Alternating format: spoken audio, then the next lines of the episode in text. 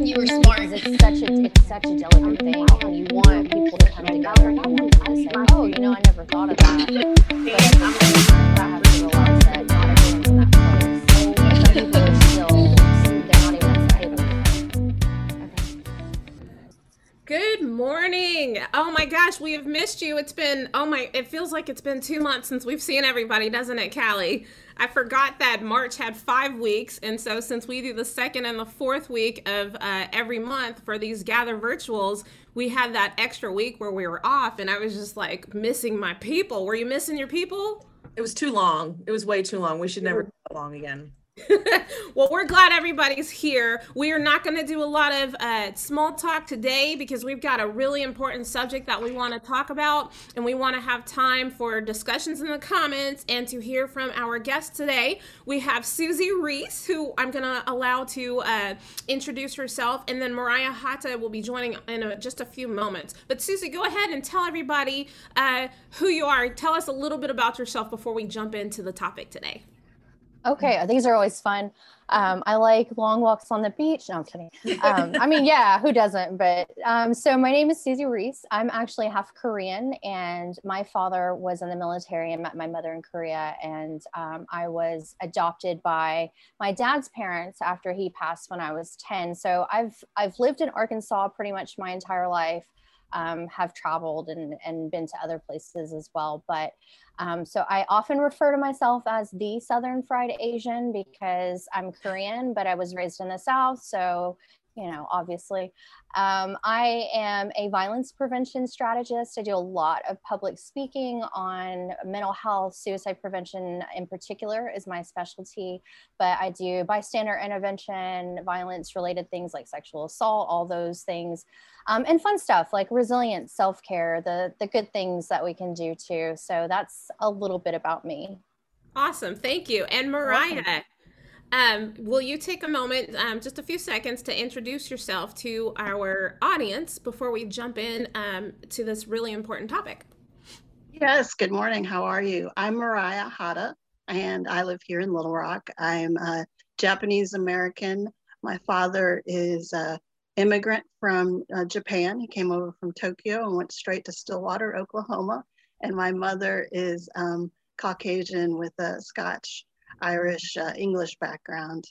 And I um, am a mostly a political consultant, have worked in all levels of government and on political campaigns, and I'm one of the founders of one of our political parties, um, Asian American uh, Pacific Islander caucuses. And I'm glad to be here this morning. Thank you. Thank you. So, um, as you've seen from the promotions and hopefully from um, my video yesterday, there's a lot going on right now in America as a whole. You've seen images on the news about Asian Americans being terrorized. Um, there's been commercials that say "Stop Asian um, American Hate," "Stop Violence Against Asians."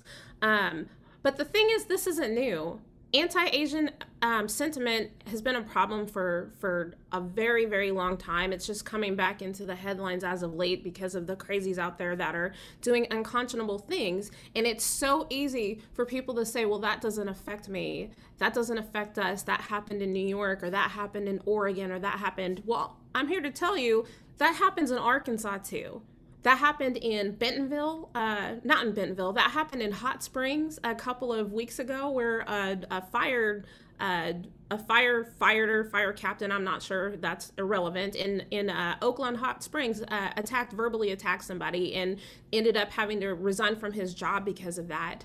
Um, and even more so, you know, our country has a long history. We're aware in school we learn about the bombing of Hiroshima and Nagasaki in Japan. We're very well of the Vietnam War. Um, and I don't know if you guys know, but there are also Japanese internment camps here in De- Desha County in Arkansas.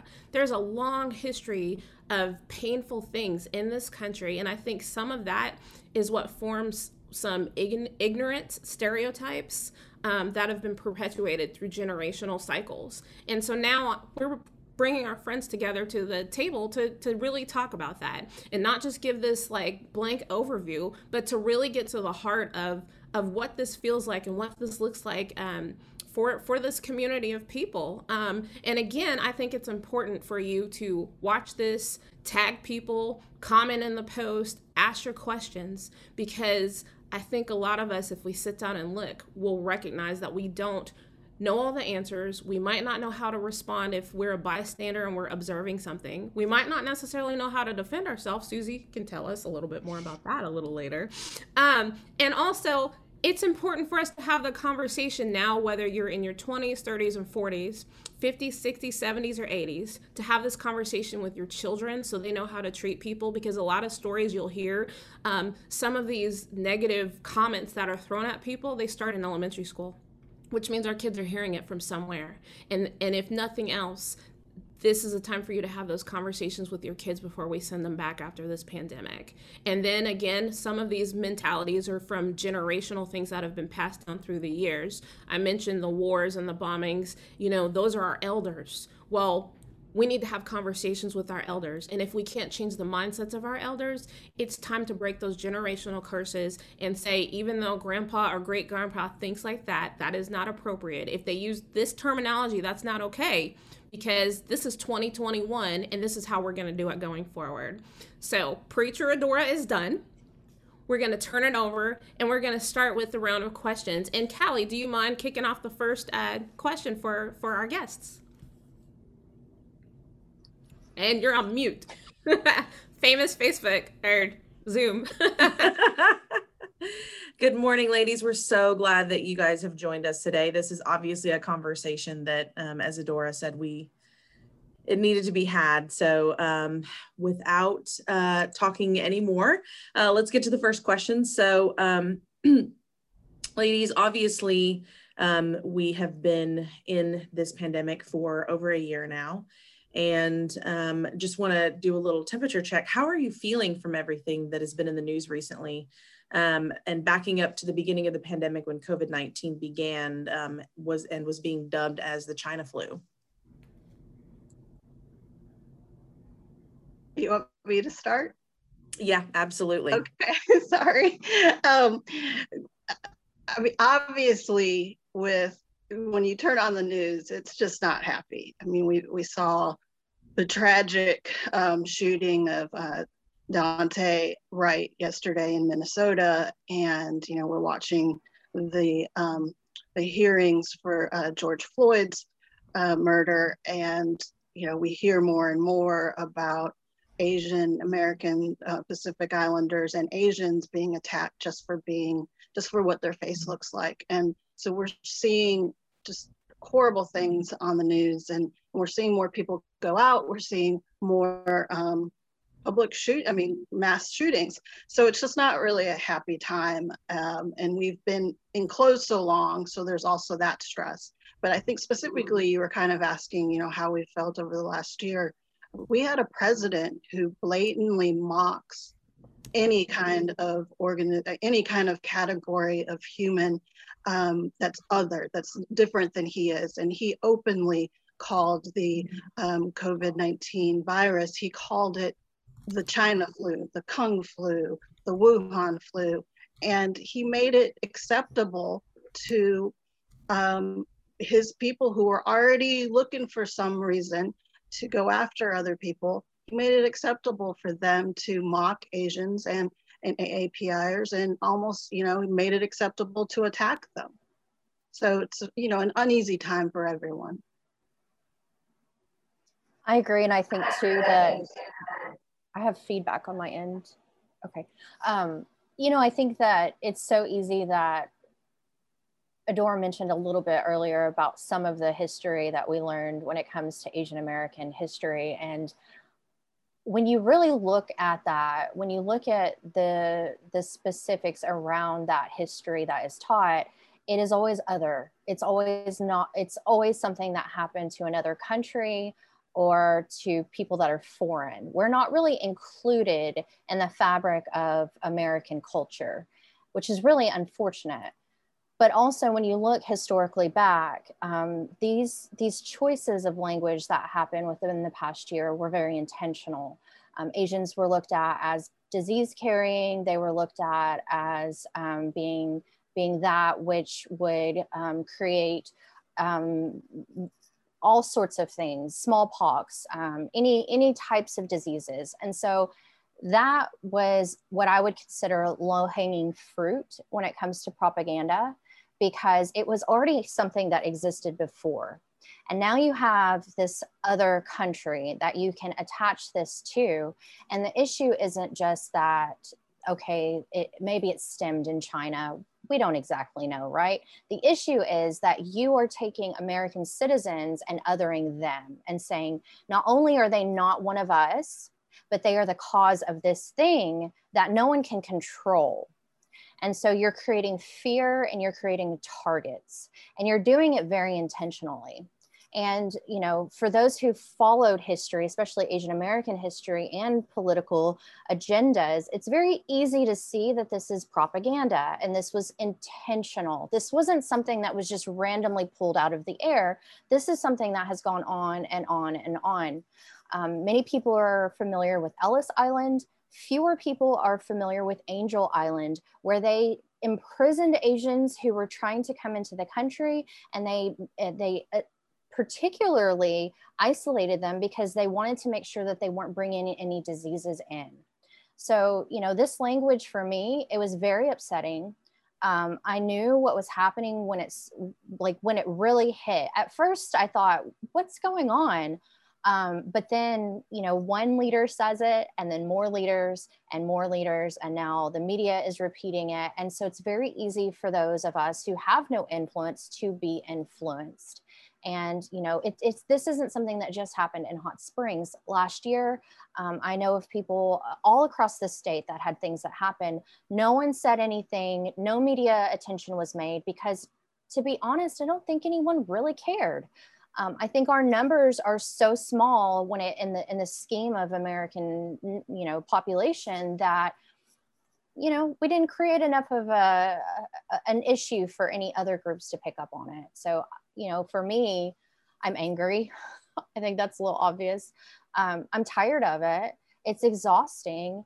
And it's also really frustrating because our community is different in a lot of ways and our size is a barrier for us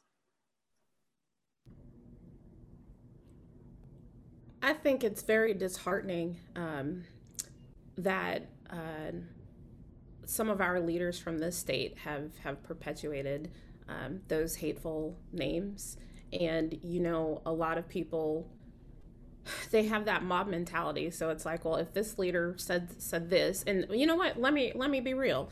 If Tom Cotton goes out and calls it the China flu, and the majority of our Arkansans uh, support him um, politically, then what he said must be okay, you know. And I think right. that's another thing that we need to look at. This is not a political conversation per se because it's a humanity uh, conversation. So therefore, even if you look up to somebody and they say something wrong, you should call that out, you know. And even more so if it's someone who follows that person and supports them they're going to respect the people that follow them and support them even more when they call them out and say, hey, that's not okay. And they're going to change their ways as opposed to listening to people that aren't you know automatically supporting them and so it's it you know it just it hurts my heart i was educating a couple of people who don't live in arkansas and i'm like well one of the uh, senators from arkansas was very vocal you know last uh, well actually exactly a year ago you know, um, right. calling it that. And I recall one of my good friends, I think you guys are friends with him too. His name is Joshua Price. And I had asked him, like, um, if he had known any like specific people that had been affected from from our senator coining it the China flu, and we live in Arkansas. And he had sent me a couple text messages where there were places and towns out here where people were getting spit on you know just going to walmart just to go to the grocery store minding your business and and people are spitting on you. So we're in a pandemic. We have no idea what covid-19 is. We have no idea how you can catch it. You don't know if you have it until you get tested for it. But these people have the gall to go out and spit on people because of the way they look. Like to me that's that's like attempted murder because i don't even know what you had when you're trying to spit on me and that's that's wrong. Um and and obviously i'm very passionate about it because i hate when people treat people like this especially for no apparent reason. But in addition to the stories that joshua has told me do, has anything happened to either of you personally or do you know of like people that you know that are uh, that have heard things? And the reason why because these are six stories and i know they pull at your heartstrings but i think it's important for people to know that just because you see it on abc news and they're reporting from New York or some other state doesn't mean that that does not happen to real people and that doesn't happen to people close to home. And I need people to know this is true. This is not propaganda that the news is putting out there to distract us from something else. This is real. Do you have any stories that you could share? Um, I'll start with I don't personally have any stories. Um, and luckily, you know, I, I worked um, in diverse uh, offices over the past year but most of the time spent time at home. So you know i wasn't out around a lot of people. But throughout my life kind of looking back there's always been as we discussed earlier the other. So i'm multiracial. My father's japanese and my mother's um, caucasian. And so that within our own communities was complicated. Within my own parents' um, families was complicated. In where I grew up, there were very few Japanese Americans. Uh, if I go to Japan, they know I'm not fully Japanese. So there was always, and it, it nothing seemed like it was harmful, and it definitely wasn't physically harmful. But when you look back on it, if you never felt like you fully belonged, it does take a little bit of a toll. You have to you have to, and I, I, I credit my parents, you have to have your own um, self-worth, and sense of self. You have to be a little stronger uh, because people are calling you out for not looking like them. But um, I'll hand it off to Susie because she may know some more specific and local um, instances. Um, so I I was similar to you, Mariah, in that I didn't go anywhere after it really. St- at first, with the pandemic, there was some concern about going out, but then pretty early on, um, I realized that I was more than usual being stared at. Um, and I say more than usual because I'm always getting stared at. Um, that's that in Arkansas, you're you're very used to it. I'm sure you know that feeling. Right. Um, I'm normally the only Asian anywhere. Um, I've made some jokes in the past when there's several of us together because it's so unusual when that happens. Um, so for me, you know, it's it's very different because I don't know very many people that are the only one of of their race in a room 99% of the time. Um, so you know, I, I chose pretty early on to not be out by myself because I was concerned, um, uh, very concerned for my safety. I know that there was an incident in Malvern where a girl was coming out of uh, Walmart, and as she was walking out, a car drove by. They slowed down. They called her um, a racial slur. They threw their Coke at her and they told her to go back to her country. She was born here. Um, I have friends. Um, one of my friends lives in another state. Her mother was attacked when she was out. Um, and so many of my friends have um, now told their parents that they're not allowed to go out without someone. Um, if they need groceries, they'll have them delivered or they'll, um, you know, they'll go for them. So I personally have not had anything happen to me other than just getting stared at. And, and again, you know, that happens, that's happened my whole life. So I, I, don't, I can't say that that was exactly what was going on, but it definitely heightened my awareness of being different. And to go on that, um, there are at least 48 countries that fall into the Asian country, the AAPI um, category. So, you know, Susie and I are East Asians, in Korea and Japan, but there are South Asians, there are Southeast Asians, um, there are so many different countries that are represented. People just look at someone with a face like ours and say, oh, they must be, you know, Chinese. They must, you know, we're going to blame it on them. So um, there's that aspect too. you guys are uh, enlightening i think everybody that's watching definitely me um, and so with that with the assumptions um, let's talk a little bit about microaggressions um, and what your experiences have been with that um, personally like growing up but also in the workplace. Um, and and when we talk about that let's talk about some things that people might not think are microaggressions or they might not think are offensive um, that actually are and how do you how do you redirect that? Do we have enough time for that? Um, unfortunately i'm like wow um, yeah so that's that you know I, I looked at that question when i when i read them i was like that's a long question so um, you know i've had a lot of stuff happen over the past few weeks where i've had to kind of reevaluate situations that have happened to me and think oh that that was also microaggression or that was just blatant racism that I was kind of oblivious to. And I've done several events like this over the past few weeks. And um, a few people I've been lucky enough to be on these panels with had kind of said the same thing that, you know, things have happened so often to us that we kind of normalized it as just, oh, that's just uh, at some point in the month, I'm waiting for someone to say something, you know, um, it's like, oh, there's, there's my quota, but you know, it, it, it it's so many things. Um, just last year, I had to do an event, and there was a gentleman. He went to a Chinese buffet restaurant, and he was like, oh, "I went and got some Korean food. Um, what is this?" And he meant well, I think, but I, I told him, "I was like, sir, that's not Korean food," because he knew I was Korean, and he said, "No, it's Korean food." And I said, "Sir." It's not Korean food. Like you asked me for my input, you gonna listen to me or not so um it, you know and i was trying i was trying so hard to be nice but i also wanted to just be like that's like that's not it um when i go when i get my nails done um, i've had a lot of, of women ask me if i did them myself and at one point i had a friend say you know no one asks me that when i go get my nails done and i thought oh like because I didn't wow. realize. I just didn't even. I never thought about it that wow. way. Um, I have had more inappropriate comments about my um, sex organs than I can count. I've had a lot of men ask very inappropriate things, make very inappropriate jokes about my anatomy.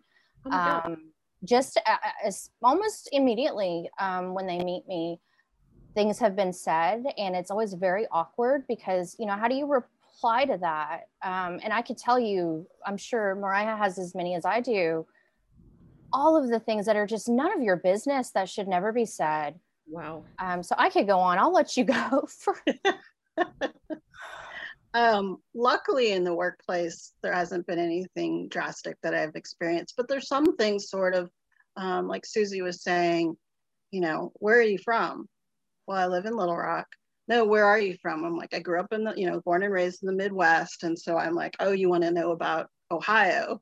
And they're like, no, where are you really from? I'm like, oh, well, my father's Japanese and my mother's American, you know, and, and, and that's sort of a, that's an assumption right there. Like, you're obviously not from here, which, you know, we're Arkansans. So there's a lot, there's a lot of that here in Arkansas. Like, where are you from?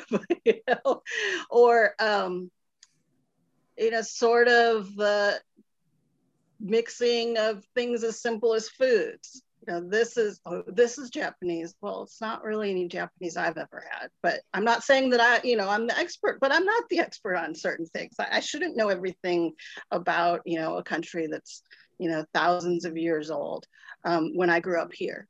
Uh, so it's it's difficult uh, but it's not, you know, you don't feel like you're physically hurt. So you, you kind of just take it on and then maybe it keeps building and that's where the problem comes. Um, but it's little things and some people are, you know, they have no idea. And here's sort of an opposite thing. I've had a couple of people, um, they're like, well, I don't even see you as not white. I'm like, well, I'm not eschewing, you know, my mother's background, but my father is not even American, you know, like I, I I'm not white, I'm multiracial. And you know, and that's kind of like uh, oh, you're like us, which I think they're trying to compliment me, but it's like, well, you're not seeing who I am. And then you're also calling on the people that I identify as, you know, uh, people that a community I identify with, apparently they're, you know, not good enough for either of us. So there's, it's, it's tough. And a lot of people don't mean ill or mean to be doing something that's inappropriate, but you see even your close friends do it sometimes. The, the not white, I've had that happen a few times. Um, and it is, they do mean it as a compliment and it's, it's not a compliment. You're erasing part of who right. I am. And there's a beauty in in this culture that that we're attached to. And and being a half, um, it's not easy. And and when you no. erase that, you also erase that struggle and that that resilience that comes with it. And it's really unfair to do that. Um, and and I'm half white too, and I'm very proud of you know my father and where I came from on that side.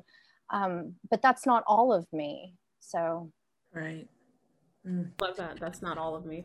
Yeah. Right. Well, and and Susie, you really touched on a on an interesting point um, that actually leads us into our next question um, about stereotypes and objectification. So, um, you know, do you do you all believe that um, that you are more susceptible to stereotypes and objectifications? and if so what are some examples and and and how, how tell us about that how does that make you feel um, it depends on my mood. Sometimes I make a smart ass comment back. So, you know, it just, uh, for you. you know, it's, it just depends. But um, yes, I do think that it's different. Um, I've, I've felt and it's not just from the male gender there are and i this is recently something that's come up to me um, from others but that you know sometimes women have been intimidated quote unquote and and i've had i've heard that comment my whole life and it only recently occurred to me that it could be in part because i'm asian um, I, I just didn't realize i don't know i'm not 100% i'm still figuring my life out but so um, I have had people say a lot of things like what I said earlier. Um, but you know, I think too that historically Asian women were considered when they came to America that they were going to be prostitutes.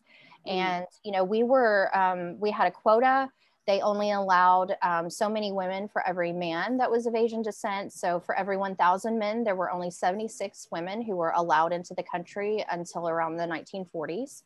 Mm. Um, and that was because there was this fear that was built up with propaganda that everyone that was female and Asian would would succumb to prostitution. And so men who were married um, weren't even allowed to bring their wives in. It didn't matter and you know you hear the things about um, women uh, asian women being submissive and i just laugh. Because you know me there's no way. Um, but we're supposed to be quiet and and we bow our heads and you know we we do what the man wants. And our our entire world just revolved around having a man and taking care of him and bathing him and feeding him and not choking him like I want to do you know?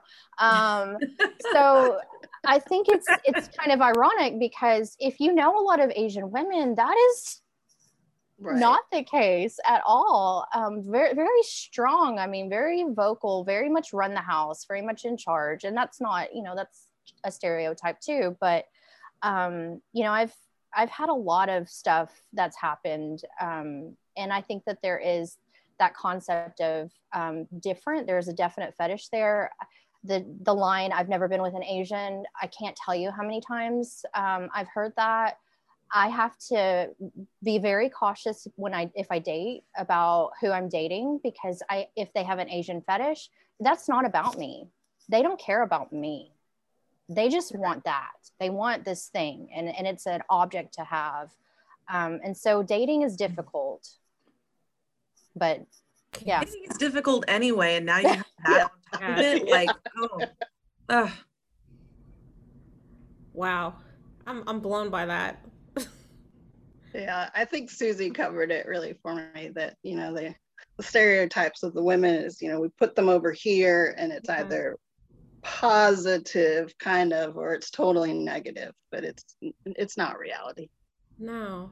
I, I do want to ask, and I know this isn't on there, and you guys are gonna look at me like this was not in our questions, Dora, because that just like tugged at my heart what you just said, um, especially with dating. Because yeah, we all struggle with that, but that's, I mean, that's scary. That's almost like psychotic. You know, like you're you're focused on this thing to the point where you don't even recognize that this is a person, a human being, like who's has a character, you know, and has so much richness, and you're so focused on this object. Do you feel like that comes more from men like those stereotypes and the objectification or do you think there's like like women do that to women as well or or do you see it more from like men it just that blows my mind that's so sick. i think both sides um, and I, I, don't know that it's as much with women but i've definitely had women make comments to me um, and i've had women who were very obvious that they were concerned about me in their realm when it came to men that that they might have been seeing. And and you know it's so weird because you don't want to like put that out there and say well that's what's happening but it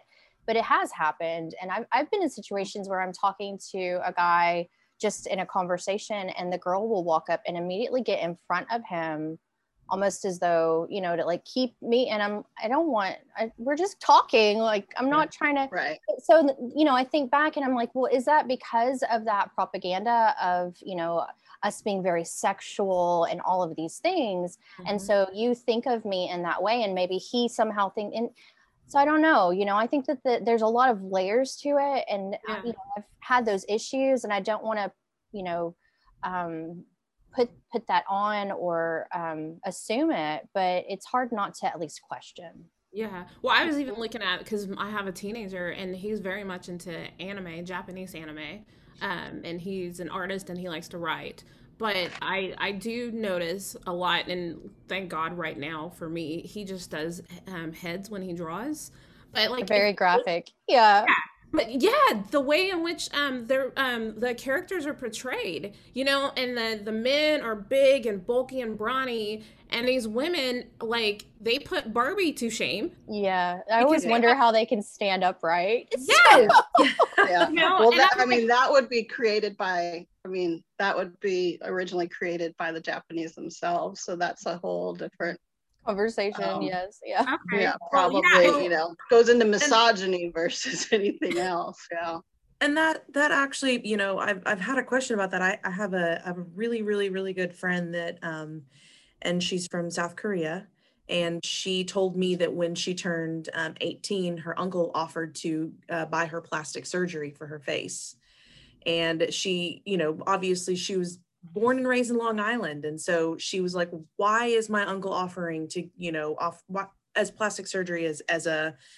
and her mom, I guess, said that that is just something that all cousins have done. That, and she just, she just said, you know, that it, she said it felt like a lot of times that her friends were trying to emulate what was in the anime and in the drawings and be that. And so do you think that that's that that has been damaging or do you think so, it, people just can't separate? I think to start you know that we're talking what there's a couple things happening and i just want to make sure that um, i unpack it correctly. So you know asian american is not the same as asian culture and right. asian culture like mariah said there's 48 different countries and so it's all very different. In south korea plastic surgery is unfortunately and this is the american in me coming out a, a huge part of that culture. Mm-hmm. um, oftentimes people will even get plastic surgery in order to try and get a job. Um, appearance is very important over there and that can create issues for me um, on the i'm not asian enough i'm not korean enough because right. i'm very very much proud of being half. I'm proud of of having this access to both sides of of my my worlds and so it's different and there's a different mentality a different mindset um, and just like k-pop and all of those things. And that doesn't necessarily mean that that's a part of it's it's a part of Korean culture, but mm-hmm. I'm not just Korean. Right. So you know yeah. that's a whole different conversation. right. Um, and, and, you know, yeah. an anime and all of those things. And you know, I, I think that there's beauty in in different cultures and different um, conversations around that. But yeah. it's also it's not American, so it's hard for me to know exactly the like I can see it and I can understand it, but I'm I wasn't raised in that. Right. Right. Right. Well, Right. and it goes back to what Adora touched on, and it's also the basis of all racism, otherism. You know, the take something and you depersonalize a person, you make them less than human. You, you know, you could make the a cartoon or something where then it's easy to hate or put other aspects on someone, sexualize, um, you know, all of that is easy because you're not seeing them as a person. Because you would never Right. do that to another human, Mm-hmm. or you know, Right. you'd never do that to an animal. You'd never do that to a living being. But if in your head they're somehow separate, it's not so bad, Mm-hmm. you know. Mm-hmm. That's so right. And we do that across the board. I mean, people do that across the board. Yeah, they do. They do. So this next question is a bit of a doozy, um, but we're, gonna- we're going to bring it. There's been some pushback from other ethnic groups, um, and I'm calling us out, my my own um, African Americans um, and others, who obviously do not condone hate crimes against Asians, but at the same time they're unwilling to enter the fight because of the long history of um, anti-black sentiment within the um, Asian community. Um, and so I wanted to kind of get your thoughts on that. I'll chime in with mine too, um, you know, and just talk about the history because we do have some people of uh, color that are watching this. Um, and for those of you who are watching, feel free to add to the comments and I'll, I'll mention those as well. But do one of you want to kind of just address that? It's kind of like the big elephant in the room.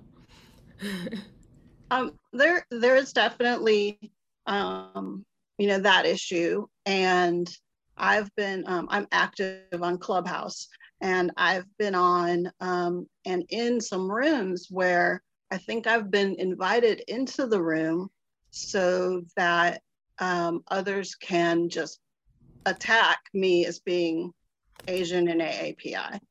Um, and you know it, it kind of hits you like wait a second what's happening here?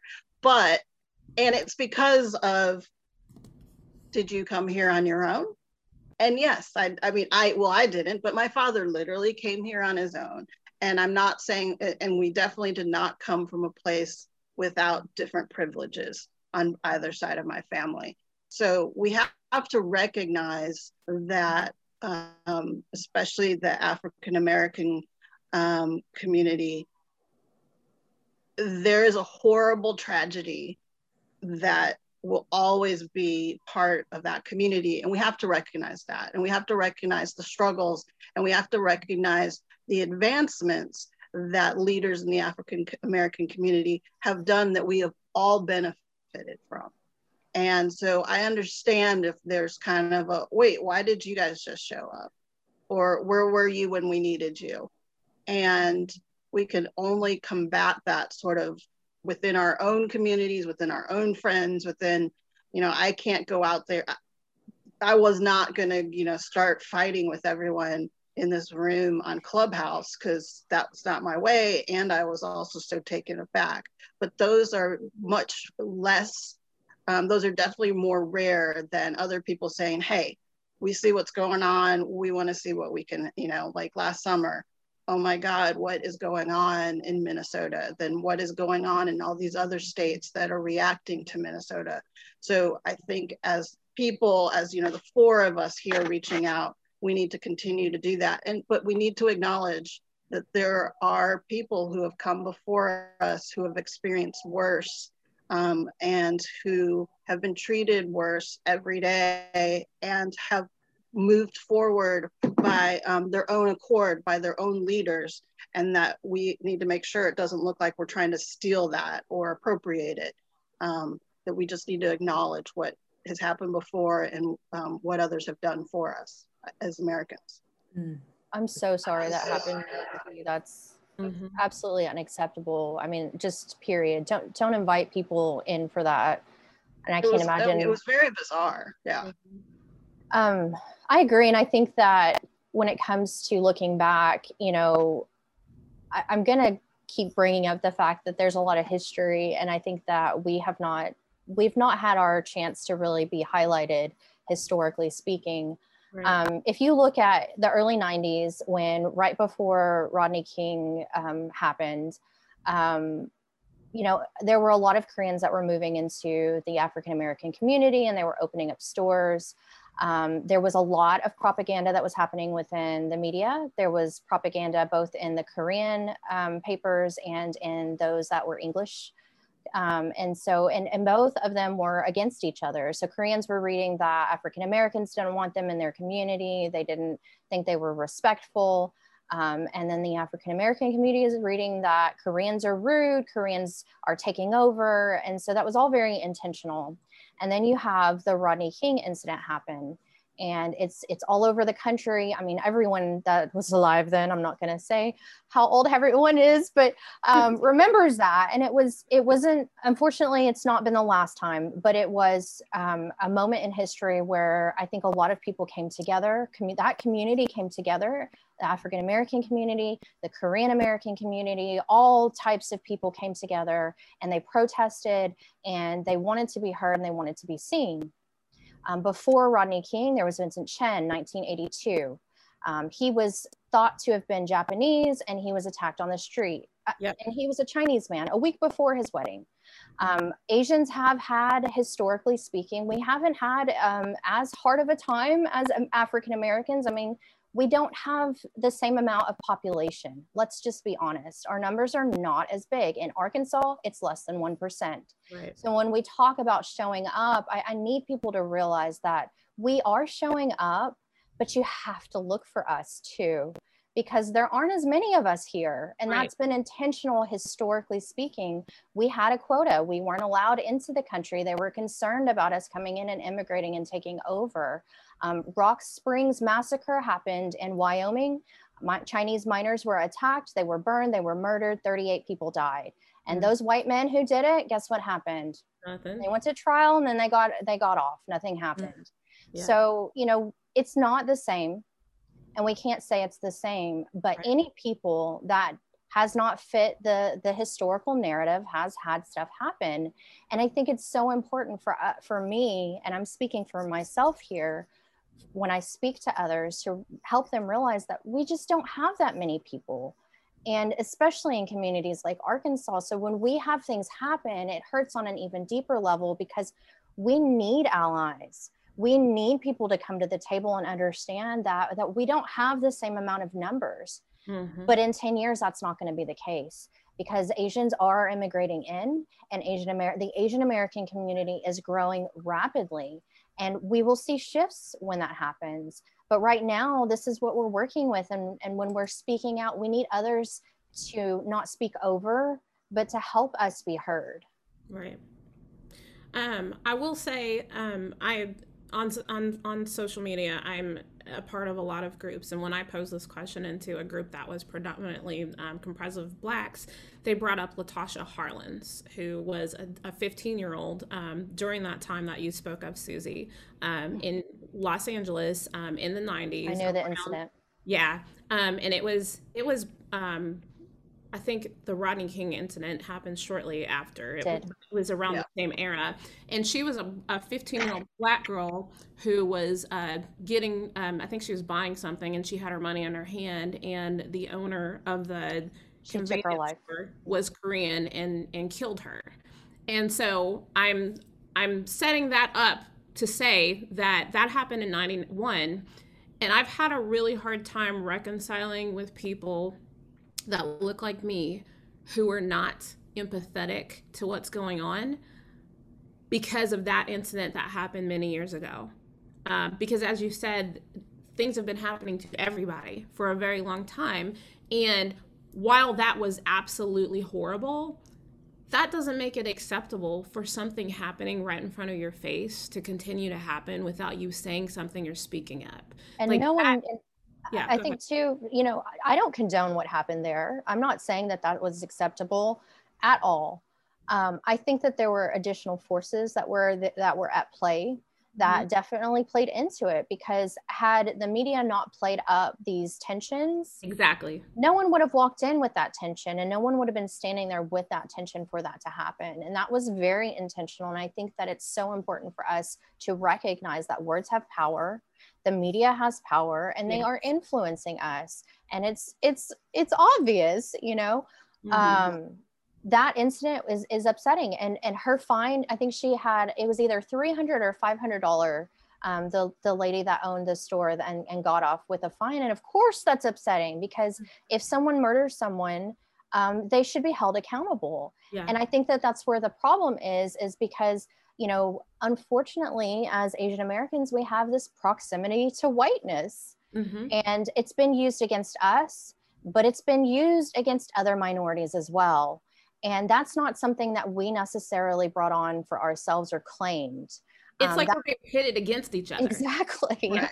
because if we're divided then it's harder for us to come together and fight and be heard. And, be and it's much more easy for them to to use us and to, to to maintain power. And so i think it's important for us to recognize that these things have happened historically but until we come to the table and start talking about it and owning what's happened because yes that that was between our communities and there were a lot of things that happened there that shouldn't have happened and i don't condone it whatsoever. I don't think that what happened as far as the the the fine was acceptable because no life it can be valued at three right. or five hundred dollars. Um, but how are we going to learn from that and move forward? Right. What and also the anger is misplaced because like you said, that fine was not okay, but that fine is the responsibility of that judge that made that decision. And that goes back to them and how they valued the life that was taken. Um, and so, again, you know, I, I appreciate these conversations because it also gives us an opportunity to step back and say, okay, hold on. Like, we're kind of our, our puppet strings are being tugged by the puppet master and it's like it's like we're all being thrown into a ring for a battle royale you know and we need to recognize that and not give in to that right right who, who's not in the ring who's cheering on the ring you know who who who is Who's making not, money on the side? Let's be honest. Right, Who's like, like taking money at like, the door? Yeah, exactly. You know, wait, we're fighting against each other. Where, where are the other people? yeah, what are they doing? Yeah, that's why these kind of things are so useful. Mm-hmm. Um, and you know, I, every day I watch some other heartbreaking documentary or something um, since I'm home so much. And I just keep learning more and more. You know, no one's perfect. And I can, you know, speak from my own um, heritage and background. No one's perfect. But I can only take care of what I'm doing for moving forward. Callie, before you jump to the next question, um, there is one that came from the comments that I think is interesting, and I would love to hear what um, Mariah and Susie have to say. It says, Do you think there's a certain privilege that comes with the Asian proximity to white in our culture that some Asians may be afraid of losing if they are seen as allies with African Americans? And thanks for that, Shauna.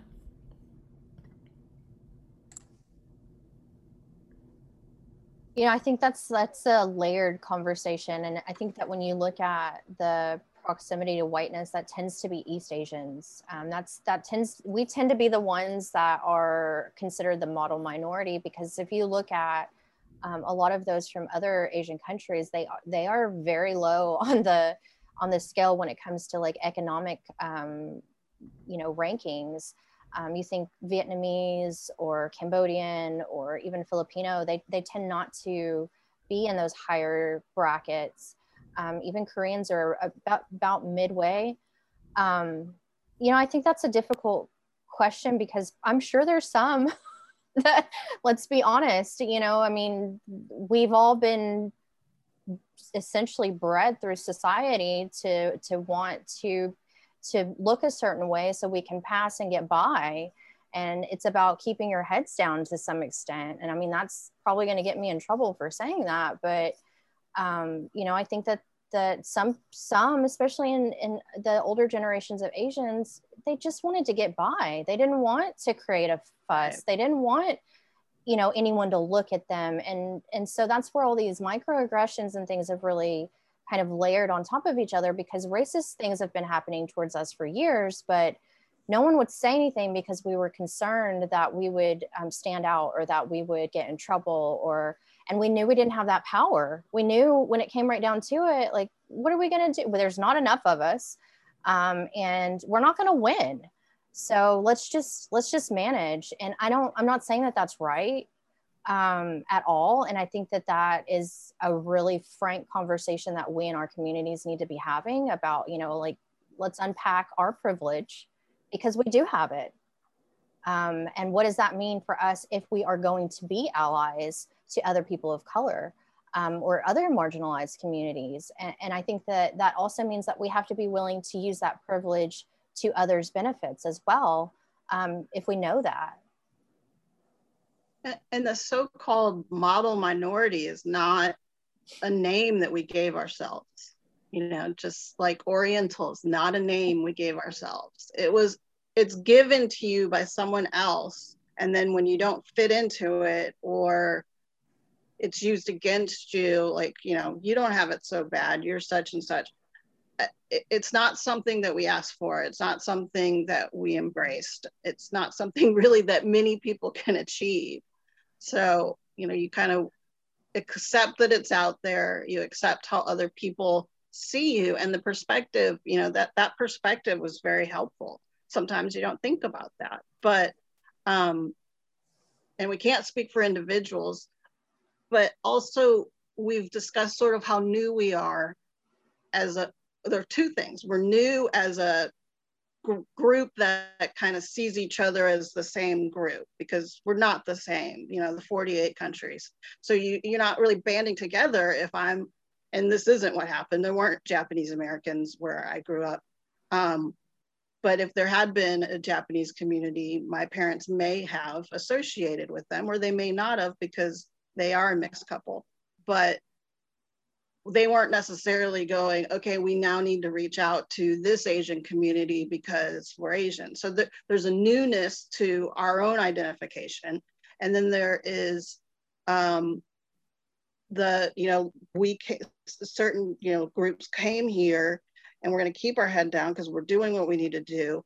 They're not, you know, necessarily going, oh, we want to get involved politically. And so that's what we're finally seeing the tipping point of you can't attack our elders. You can't attack women. You can't like now we're seeing okay we've got to speak up. And so it's a it's a time. It's everything's leading to this moment of why you're seeing more asians speak out. And i think and on, on top of what you said i like the the model minority comment because you know when when the the war happened with japan that was propaganda that was created. They used Japanese Americans um, in order to say, "Hey, we're we're really not racist. Um, right.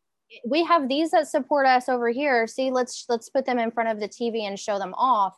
And that's where that model minority myth comes from, is because they're the good ones. See, these are their good ones, and we support them because right. all of the world was looking at America, going, "Oh, what are you doing? You have people in your country from this country." How are you treating them like this and they were right. like we're not that bad we're really not that bad right. but then also on on top of the newness is we were all scared we were going to get put in internment camps or right. people wearing the you know i'm chinese you yeah. know wearing a button I'm, be like i'm korean i'm not, I'm not yeah. right yeah because because there was this fear. And so that has kept us quiet for a long time because this was there was this fear of being treated as a foreigner being sent right. somewhere that we weren't even from or being put in a camp. And and so i need i need people to realize that there's a lot of layers to it. Right. Well you know ladies we, we touched a little bit on it but um, when we talk about allyship um, I think often people think that uh, they're taking up for a cause, but they're getting it all wrong because they assume what is right or helpful uh, without first asking those directly impacted. So, um, real quickly, what does solidarity, solidarity and allyship look to the AAPI community and to you personally? Well, as you've heard, we're still working on it. Um, but like with any, I see with any issue any community, any situation, ask, what can I do for you? you know, what, what do you need? So if I was going to, you know, a meeting that you and Adora were having about something, what, what can I do to help you and Callie? Um, so what, you know, if you're coming from outside of the AAPI community, what can I do that would help Asians and Asian American Pacific Islanders? I think um, when we have when we have the opportunity as minorities to be at the table, we have to really speak up for those who aren't. Um, and unfortunately, I found myself at some tables where I was the only minority, and there have been times where I've had to speak up and say, you know, this isn't this isn't representative of this community at all. And I think that you know it is harder because there aren't as many of us, but there are a lot of us who are very, very strong and very um, vocal and will work and and and show up and do what we need to do. And so when we have opportunities to build our futures, we really need to be including as many people as we can at the table so that we can make sure that those voices are heard. Mm-hmm. And I mm-hmm. don't mean just sit me down and check that box. I'm tired of that. I'm I'm tired of being the box um, because I'm not the only Asian American woman in Arkansas. Right. Um, so don't just put me in the box. Um, and if I'm not the person, let me help you find the person that you need because sometimes I'm not the right fit for something, but there's more than just me. Right. And we got to hold that door open and bring in all our folding chairs and pull them up to the table. And um, share some and, kimchi. sorry. Okay, I'll take some kimchi. Okay. Well, um, ladies, I know we don't have a have a ton of time left, but if you um, could have these the women women listening take away anything from today what is what is the more, most important thing that you want them to hear? Mariah you want to go? Um okay.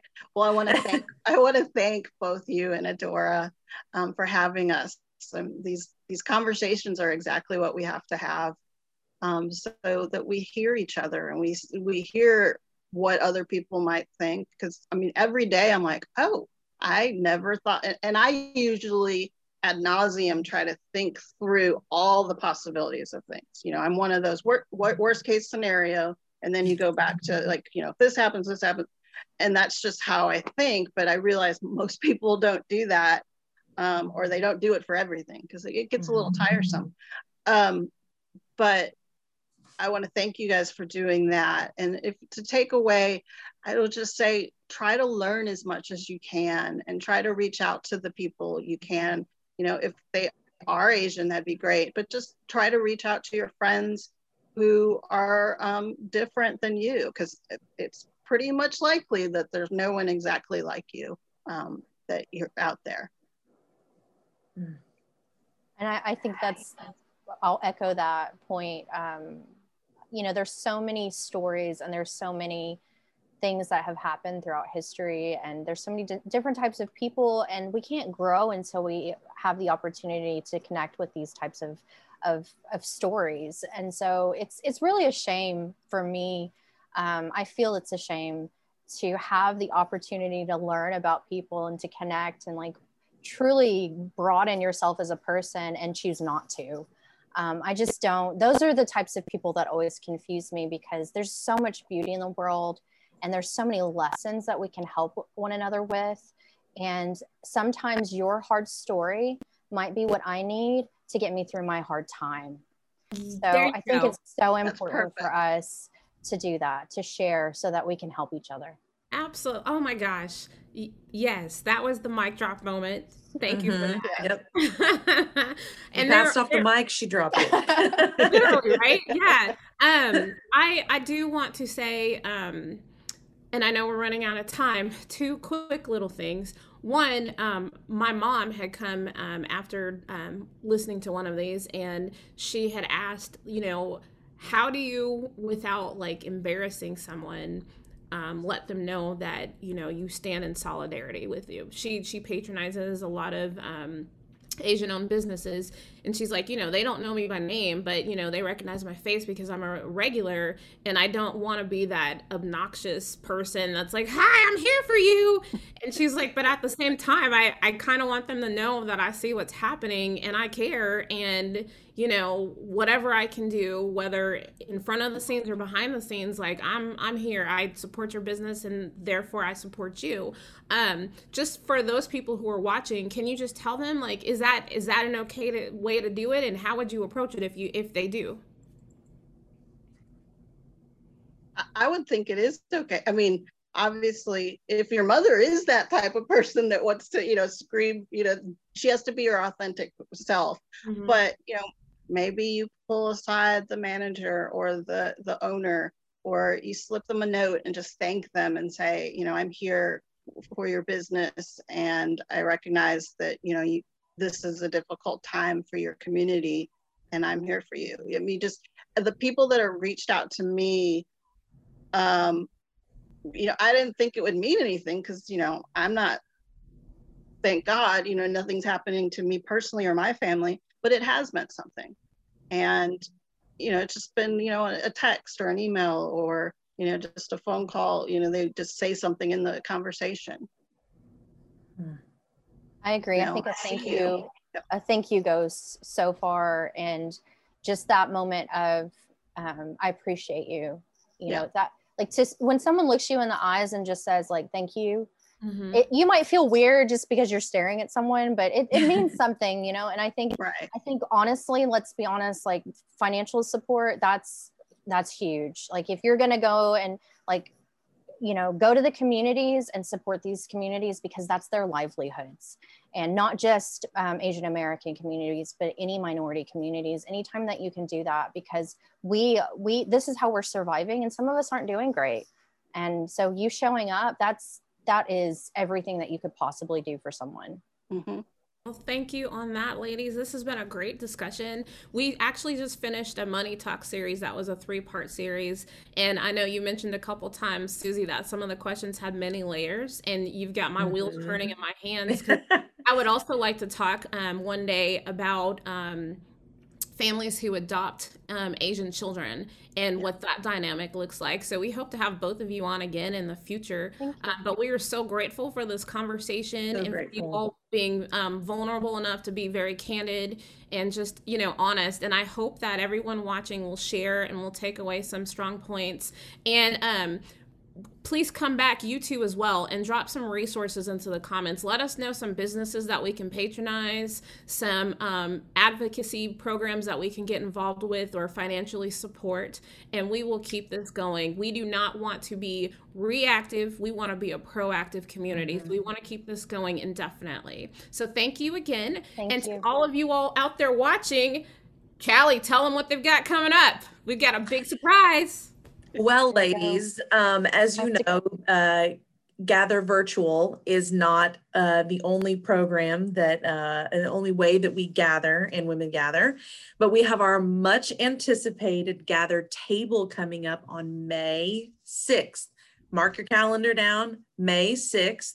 Uh, we're going to uh, later this week release the tickets, the um, speaker topics. We've got three incredible ladies lined up to give you guys some words of wisdom and guide us through into this time of transformation in spring. But we're so excited to be able to see a lot of your faces in person and to gather around the table. Um, and so please keep that um, in mind. Keep an eye keep an eye out for any announcements on that. We're so excited to be able to share that time with you. And don't forget the best part about gathering around the table is not only that you're going to hang out with your girlfriends, the food. We get to eat. We get food. food. Yay!